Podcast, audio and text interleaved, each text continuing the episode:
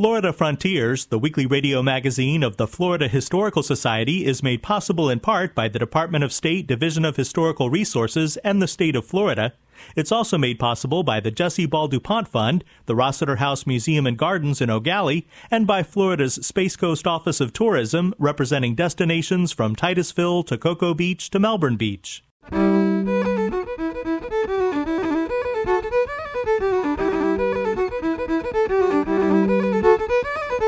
This is Florida Frontiers, the weekly radio magazine of the Florida Historical Society, on the web at myfloridahistory.org. I'm Ben Brotemarkle, and coming up on the program, Harlem Renaissance sculptor Augusta Savage is remembered in her hometown of Green Cove Springs. Augusta Savage was a um, artist in the uh, New Negro movement that led into the Harlem Renaissance. Most of the major artists of the Harlem Renaissance were students of hers. We'll discuss four other historic women in Florida. Throughout Florida's long and, and, diverse history, women have played a very important role in the development of our state and the development of our territory. And we'll talk about travel guides for African American tourists called Green Books. All that ahead on Florida Frontiers. Lift every voice and sing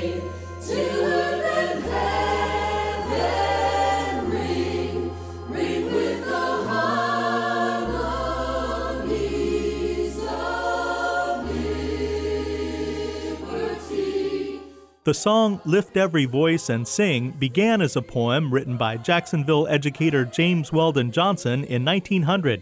In 1905, his brother John Rosamond Johnson set the poem to music and it became known as the Negro National Anthem. The song became the inspiration for a larger than life sculpture created by artist Augusta Savage for the 1939 World's Fair. Eugene Francis is with the Friends of Augusta Savage, the organization presenting the Augusta Savage Cultural Arts Festival in the artist's hometown of Green Cove Springs. It's a small community. Everyone knows each other. Everyone knows everyone's family. So we have some new people into the area that um, maybe just getting uh, introduced. But this is an old area of Florida, Hibernia, Fleming Island, Green Cove, uh, Middleburg, Orange Park, or Laurel Grove, as someone call it. But this is this is home. As you can hear in the background, a large crowd of people attends the Augusta Savage Cultural Arts Festival to listen to live music, enjoy festival food and vendors, experience a fashion show, and learn about Augusta Savage through educational displays. Uh, Augusta Savage was a um, artist in the uh, New Negro uh, movement that uh, led into the Harlem Renaissance. Most of the major artists of the Harlem Renaissance were students of hers uh, when they were kids, like Gwen Knight and Romare Bearden, Ernest Crichlow. And uh, her most prized mentee was Jacob Lawrence. But um, she was the catalyst behind a lot of things. And um, this is her home. Augusta Savage was born in Green Cove Springs on February 29, 1892. She finished high school in West Palm Beach, where her family relocated. In 1907, Augusta married John Moore and they had a child named Connie. Moore died soon after his daughter was born. In 1915, Augusta married James Savage and kept his name after their divorce in the early 1920s. Augusta Savage moved to Jacksonville before heading to New York in 1921. Camilla Perkins Thompson was born in Jacksonville on March 6, 1922, and remembers growing up there. We all lived in the same general neighborhood, and we were not far from our schools. We could walk to school, and we knew just about all of the other youth that were in the neighborhood, and many of them, a few of them, are still living and we still communicate with some of them because we had such heavy bonds because we were all friendly and we went our various ways, but then we got together in the playground that was nearby and in the schools because the schools were within walking distance and so we didn't have to worry about problems. We could walk to school and have plenty of freedom. Thompson was born a third generation resident of Jacksonville. The city had a thriving, self sustained African American community with black owned businesses and black schools. There was a thriving African American group in the city and community because everyone tried to help each other, and regardless of whether you had a small house or a, uh, a large house, everyone felt that you were equal. We didn't realize that we were not. and I didn't know until recently that I lived in the hood. Although we had, some of us had nice houses, they still called, said we lived in the hood. During the early part of the 20th century, when Augusta Savage lived in the Jacksonville area, many notable African Americans spent time there, including Zora Neale Hurston, Harry T. Moore, and A. Philip Randolph. In the later 20th century, an unintended consequence of laws ending segregation was that the infrastructure of the strong black community in Jacksonville was undermined. Camilla Thompson. People have moved out of the community in fact, one of the students that I taught went away to college and came back. He had a top job, and he came back and he moved into a ritzy neighborhood way on the south side. And I asked him, I said, How did you happen to go into that neighborhood when you grew up here in Jacksonville? It seems that you would have come back to our neighborhood. And he said, Well, when I applied for a job, the company I was with when they sent me to Jacksonville, they told me they didn't want me in that neighborhood anymore. They wanted me in this one because we move you around quite a bit, and when we move you around, we want you to be able to sell your house easily. And so this is why many African Americans don't even know anything about the north side or the west side. Thompson says that before desegregation, there were two distinct communities within the black community in Jacksonville. And as I was growing up, the dividing line was Main Street, east and west, and those who lived uh, east of it formed a close knit group because it was a smaller group, and those who lived on the other side of town were, were not quite as close because there were more of them. But it was interesting that a lady wanted to know when I married my husband. She wanted to ask, she asked my mother-in-law, well, how did he happen to go way over on the uh, west side and marry someone when we have all these pretty girls on this side of town? she didn't know I heard it. At the age of 17, Camilla Perkins Thompson attended the 1939 World's Fair in New York.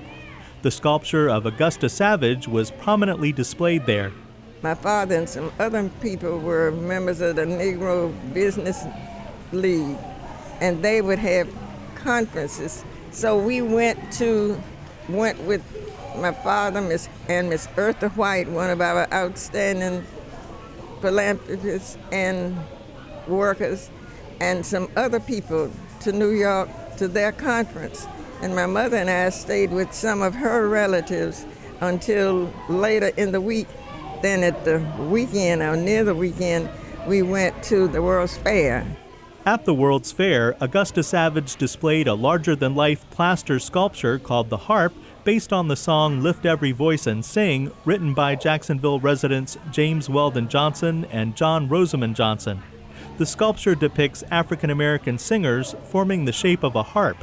They had built it out of clay or one of those materials, but it was not substantial. But they had created some little souvenir uh, models of, li- and they called it "Lift Every Voice," showing a choir with people singing "Lift Every Voice." And so we bought some of those little souvenirs to bring back with us. And uh, they bought one for me, and mine is in the La Villa Museum in Jacksonville. While in New York, Augusta Savage had a short marriage to a protege of Marcus Garvey, but he died within a year. She went on to study art in Paris, gathering accolades for her work. She returned to New York in 1931, founding an art school that nurtured many notable African American artists. As a young woman attending the World's Fair in 1939, Camilla Thompson was inspired to see Augusta Savage's work displayed in such an impressive international venue. Oh, it was exciting. It was really exciting. And it's unfortunate that she did not really get a chance to get the recognition that she needed. Um, because people at that time didn't think African Americans could do anything worthwhile. But now they realize that they missed a beat.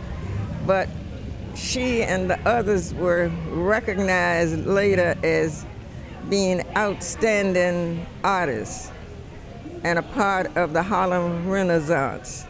So she had to go out of the country in order to study and then bring back some of her art for others to see. So she did not get any real financial reward from it. But now it would be nice if she were here to be recognized. Eugene Francis, an organizer of the Augusta Savage Cultural Arts Festival, says that he became aware of the artist while growing up in Green Cove Springs. Well, I've always known of Augusta Savage. She was a classmate of my grandmother, Ora Francis. And actually, my dad, from the time he was 13 years old, worked as a professional chauffeur for one of the prominent families here in Green Cove Springs who had homes also in Philadelphia New York. So my dad was actually at the 1939 New York's World's Fair and saw the original piece. So called the harp or lift every voice and sing. So he always shared that with us. Tell you a little quick story. My freshman year in college, I'm a graduate of Florida A&M University, and initially was majoring in African American history, and the chairman of the history department was Dr. James Eaton. And Eaton had this way of knowing where everyone was from, and they actually practically knew members of your family. And he went down the class, around the class, the first day of class, asked everyone where they're from, and then he asked each of us, who's the most important person from your hometown? And I said Augusta Savage. And that was it for him. And then he pulled me aside after class and said, as you know, most of the material lists her as being from West Palm Beach. And Francis, you need to do something about that.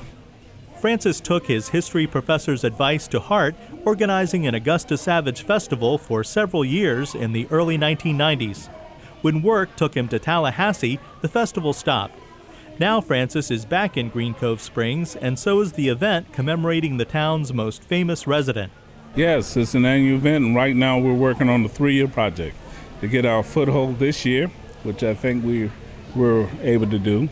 Next year, the Cummer Museum and Art Gallery in Jacksonville will have a six month exhibition of Augusta Savage's work starting in October. Therefore, the festival will land directly in the middle of that six month exhibit from October to April. And then the year after that, this is really the, the big kahuna, so to speak. Augusta Savage was born in an elite year, in the year 2020 will be in an elite year, and the festival will actually land on her birthday, and we're going to have a hell of a party.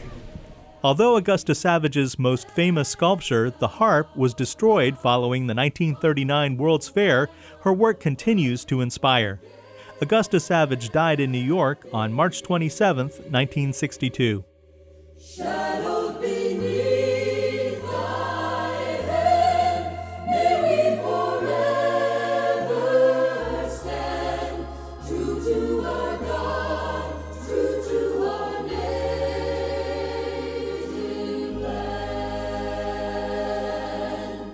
This is Florida Frontiers, the weekly radio magazine of the Florida Historical Society. I'm Ben Brotemarkle.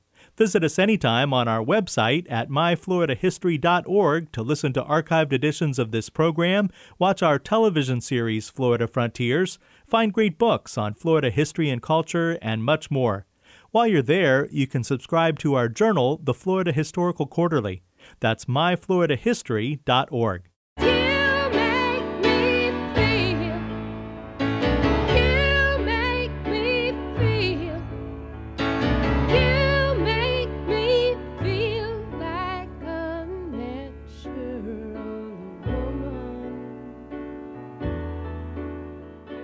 The Florida Historical Society recognizes the contributions of women throughout the year in a variety of ways. For example, FHS manages the historic Rossiter House Museum and Gardens, home of pioneering businesswoman Carrie Rossiter, stages the theatrical presentation Female Florida Historic Women in Their Own Words in venues around the state, and presents an annual Outstanding Woman in Florida History Award each year at the annual meeting and symposium. Joining us now is Ben DiBiase, Director of Educational Resources for the Florida Historical Society and archivist at the Library of Florida History in Cocoa, to discuss some lesser known but influential women from Florida history. Throughout Florida's uh, long and, and, diverse history, women have played a very important role in the development of our state and the development of our territory. Uh, in fact, in 1982, the state of Florida decided to put that into um, uh, a state statute, uh, creating what is now known as a, the Florida Women's Hall of Fame. Uh, and that was created to, quote, honor women who, throughout their lives and efforts, have made significant contributions to the improvements of life for women and for all citizens of Florida, end quote. Uh, and every year there are new inductees uh, who are uh, welcomed into that group. And it includes some really uh, fascinating women. Of course, uh, people like Marjory Stoneman Douglas and, and even Marjorie Kinnan Rawlings. Most Floridians would automatically recognize the, the, names of, the, of those women and understand and recognize their contributions to Florida history. But there are so many other women who are members of this Hall of Fame that, that don't necessarily get that same uh, recognition. And two of the women we're discussing today were elected to public office, right? Yeah, that's correct. Uh, first, I want to talk about a woman by the name of Ruth Bryan Owens. And, and Ruth Owens was actually the daughter of um, uh, William Jennings Bryan, who uh, uh, ran for, for president several times, uh, was involved in South Florida politics throughout his life. Uh, Ruth came to Florida in 1919. She had been married several times, and after her, her last husband had passed away, she and her children moved to be closer to her family. It was actually while she was living in Florida, she decided to become involved in politics after her father died in 1925. And she was actually the first woman uh, elected to the U.S. House of Representatives from Florida. In fact, she was one of only a few women representing the, the entire South at that time period. Uh, now, she represented Florida's 4th District, which at that time stretched all the way from Jacksonville to Key West. So you can imagine the, the uh, varying needs of, of many of her constituents. But uh, one of the hallmarks of, of her time in office, which spanned from 1928 until 1933, uh, was the fact that she was uh, uh, dedicated almost to a fault to the needs of her constituents. She spent quite a bit of time listening to and responding to the needs of the, the people of the east coast of Florida. in fact, a great example of that is that she was um, quite a bit opposed to uh, repealing uh, the the prohibition law, the 18th Amendment to the U.S. Constitution, uh, which uh, made it illegal to, to sell alcohol. Um, personally, she was um, in support of the 18th Amendment. However, her constituents overwhelmingly voted for the repeal of that that amendment. So, uh, in keeping with the, the, needs and wants of her constituents, she went against her own personal convictions and voted in favor for repealing that act. Now, she also went on to serve as one of the first first women uh, to hold a, a, a, diplomatic position. She was a U.S. diplomat to Denmark for a number of years after she left the U.S. House of Representatives. She was also uh, the first woman on the uh, Foreign Affairs Committee while serving in the U.S. House of Representatives. Uh, now, I also want to mention a, a, another woman who served on more of a local level, uh, M. Athalie Range, and, and, many people in South Florida might recognize that name. She was actually born in Miami in 1915, uh, the, the, daughter of Bahamian immigrants, and she worked in a lot of the African American communities where she grew up in Miami. And she first got involved because she saw the uh, uh, inequalities that, that existed within the public school system in Miami. Now, her children went to a, a, a segregated public school in the 1940s, uh, but she, she noticed that uh, there were no permanent uh, buildings within the school. They had inadequate water supply. They didn't have lunch, uh, all kinds of, of serious issues. So she got involved politically and, and, actually approached the city commission and had a lot of these things change. And it was actually not until 1965 that she ran for the city commission. Uh, she lost in 65, but in 66 was appointed and then subsequently was reelected twice. And she fought throughout her entire political career and then later throughout the rest of her life uh, to better not only the lives of, of women within her uh, the city of Miami, but also for uh, uh, African Americans and those who she felt were underrepresented by the city at that time. We're also looking at two women today recognized for their humanitarian work. Yeah, that's right. And an exceptional example is a woman by the name of Eartha Mary Magdalene White. Now, she's a native of Jacksonville. She was born in 1876. Her adopted mother, Clara White, was actually the uh, uh, born into slavery, was a daughter of slaves herself. Uh, was born in, essentially in, in uh, into poverty, but her mother fought very hard. Uh, Eartha's father, her adopted father, died when she was young, so her mother really raised her on her own. She worked very hard and instilled in Eartha a sense of uh, humanitarian cause. They were um, very pious uh, individuals, but they also believed that any person living in Jacksonville deserved this basic human uh, dignity. And, and she fought very hard throughout her life to provide that for, for those who she felt were um, very underrepresented and, and the underprivileged uh, folks living in and around Jacksonville and Duval County. Now, Eartha was also a very successful businesswoman. A lot of people um, don't know that. Uh, she's known for, for creating uh, what is known as the Clara White Mission, which was named after her mother, which still exists today, and it served the uh, homeless and the needy throughout the Jacksonville area. Um, but because she was such a successful businesswoman, she funneled all of that money into her humanitarian causes. Uh, she created an orphanage in the early 20th century in Jacksonville. She created a uh, retirement home for this is long before any kind of Social Security Administration uh, for those who could not afford to retire but also were unable to work. Uh, and up until the very last days of, of her life, she was almost 100 years old when she passed away. She fought and she put everything she could into uh, helping those who were in need throughout her community. And lastly, I want to talk about uh, Roxcy O'Neal Bolton. And uh, Bolton was was interesting again for her uh, her work to uh, represent uh, women throughout Florida, but throughout the United States. She was actually uh, um, the founder of the Florida chapter of the National Organization of Women. she personally fought to have Congress pass the Equal Rights Amendment or to push for the Equal Rights Amendment, which unfortunately did not eventually pass. But she was the loudest proponent, at least from Florida, to to help and, and actually personally met with President Nixon to create the Equal Rights Proclamation in 1972. Uh, she organized the a Women in Distress uh, clinic, which offered local assistance and housing to uh, women who, who were uh, victims of abuse, um, those who were also uh, involved in substance abuse issues, which again still exists today. She organized marches throughout the state to um, help uh, uh, bring and shed light to uh, rape victims who were um, not being properly uh, represented within the, the, justice system in South Florida.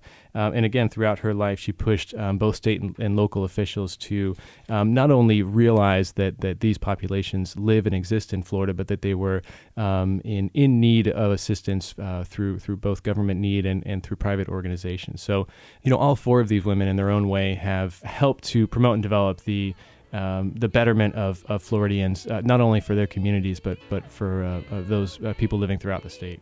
Thanks, Ben. Sure, thank you. Ben DiBiase is Director of Educational Resources for the Florida Historical Society and archivist at the Library of Florida History in Cocoa.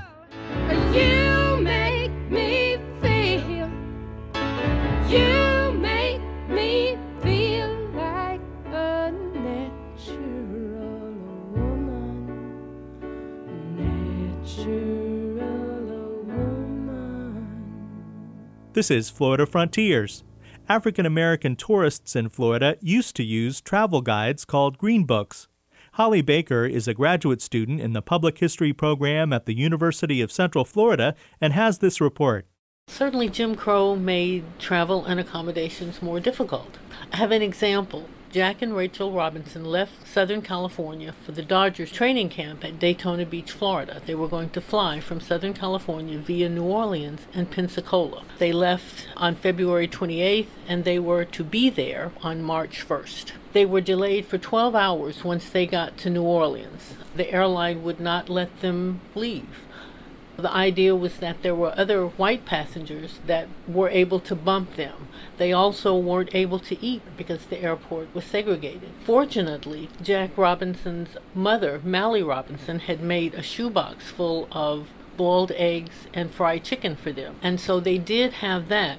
Finally, they got to Pensacola, and once again, they couldn't eat in the airport, so they had to take a bus and they had to sit in the back. And they took the bus from Pensacola to Daytona, and they finally got there. So they were late, but they did make it. That was historian Dr. Fon Gordon talking about the difficulties faced by baseball legend Jackie Robinson and his wife Rachel as they traveled to Daytona Beach, Florida in 1946 for his first spring training with the minor league baseball team, the Montreal Royals. The next year, Jackie Robinson became the first African American Major League Baseball player when he joined the Brooklyn Dodgers. Jackie and Rachel Robinson's journey from Los Angeles to Daytona Beach shows just how challenging it was for African Americans to travel during segregation. Their experience also helps to explain why African American travel guides, called Green Books, became popular during this time. Dr. Gordon has more about Green Books. The first Green Book was published in 1936. It was the brainchild of Victor Hugo Green, who was a postal worker in New York. And initially, that first year, 1936, the Green Book was only for local in New York City, for those places for blacks who were visiting or who lived there but wanted to know safely where they could eat and do other things. And so in 1937, the Green Book became national in scope, and it remained so until the last one was published in 1967. The Green Book's motto, printed on the cover, read Carry your Green Book with you. You may need it. Jackie Robinson later recalled that once he arrived in Daytona Beach, he continued to have issues finding accommodations and food. He could not stay in the same hotel or eat in the same restaurants as his white teammates. Many African Americans traveled with Green Books in order to avoid the sort of issues Jackie Robinson and his wife faced on their trip to Daytona Beach. As Dr. Gordon explains, Green Books enabled black travelers to find places where they could feel welcome and safe. If you didn't have the Green Book, then you wouldn't know where you could eat or where you could have overnight accommodations, or you couldn't find nightclubs or taverns or garages or any of those things that you need when you're traveling in the country. So the Green Book provided not only listings for overnight accommodations in restaurants, but for barbershops and beauty shops and tourist homes, even if there wasn't a motel that was black owned that would accommodate them if you needed a tailor or whatever you might need. It wasn't just overnight and dining, but it was about all the things that you might need at any time. And the Green Book provided that. It was about black businesses and the patronage, certainly, of black customers. The Green Books stopped publication in the 1960s. Dr. Gordon tells us more about the end of Green Books. In 1967, I think that was the last year that it was published, but that was because the Civil Rights Act of 1964 had been passed. And even before then, as early as the 1940s, Victor Green had always written that one day he hoped that the Green Book would not be necessary anymore. But of course, now we know that there is niche travel, and so there might be a need for a resurgence of the Green Book simply from the standpoint of wanting to accommodate black travelers. Dr. Gordon explains why it is important to remember and preserve Green Books. We like these historic artifacts, and we don't want to forget what Jim Crow modernity was, what it looked like, in that historical moment. For Florida Frontiers, I am Holly Baker, a public history graduate student at the University of Central Florida. You've been listening to Florida Frontiers, the weekly radio magazine of the Florida Historical Society. Please join us right here again next week.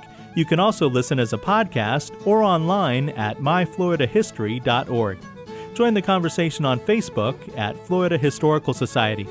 Production assistance for Florida Frontiers comes from Ben DiBiase, Robert Cassanello, and Holly Baker. The program is edited by John White. Have a great week. I'm Ben Brotemarkle.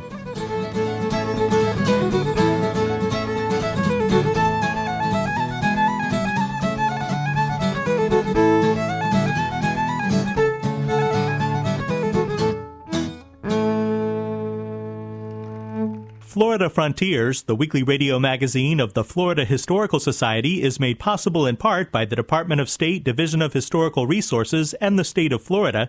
It's also made possible by the Jessie Ball DuPont Fund, the Rossiter House Museum and Gardens in Gallie, and by Florida's Space Coast Office of Tourism, representing destinations from Titusville to Cocoa Beach to Melbourne Beach.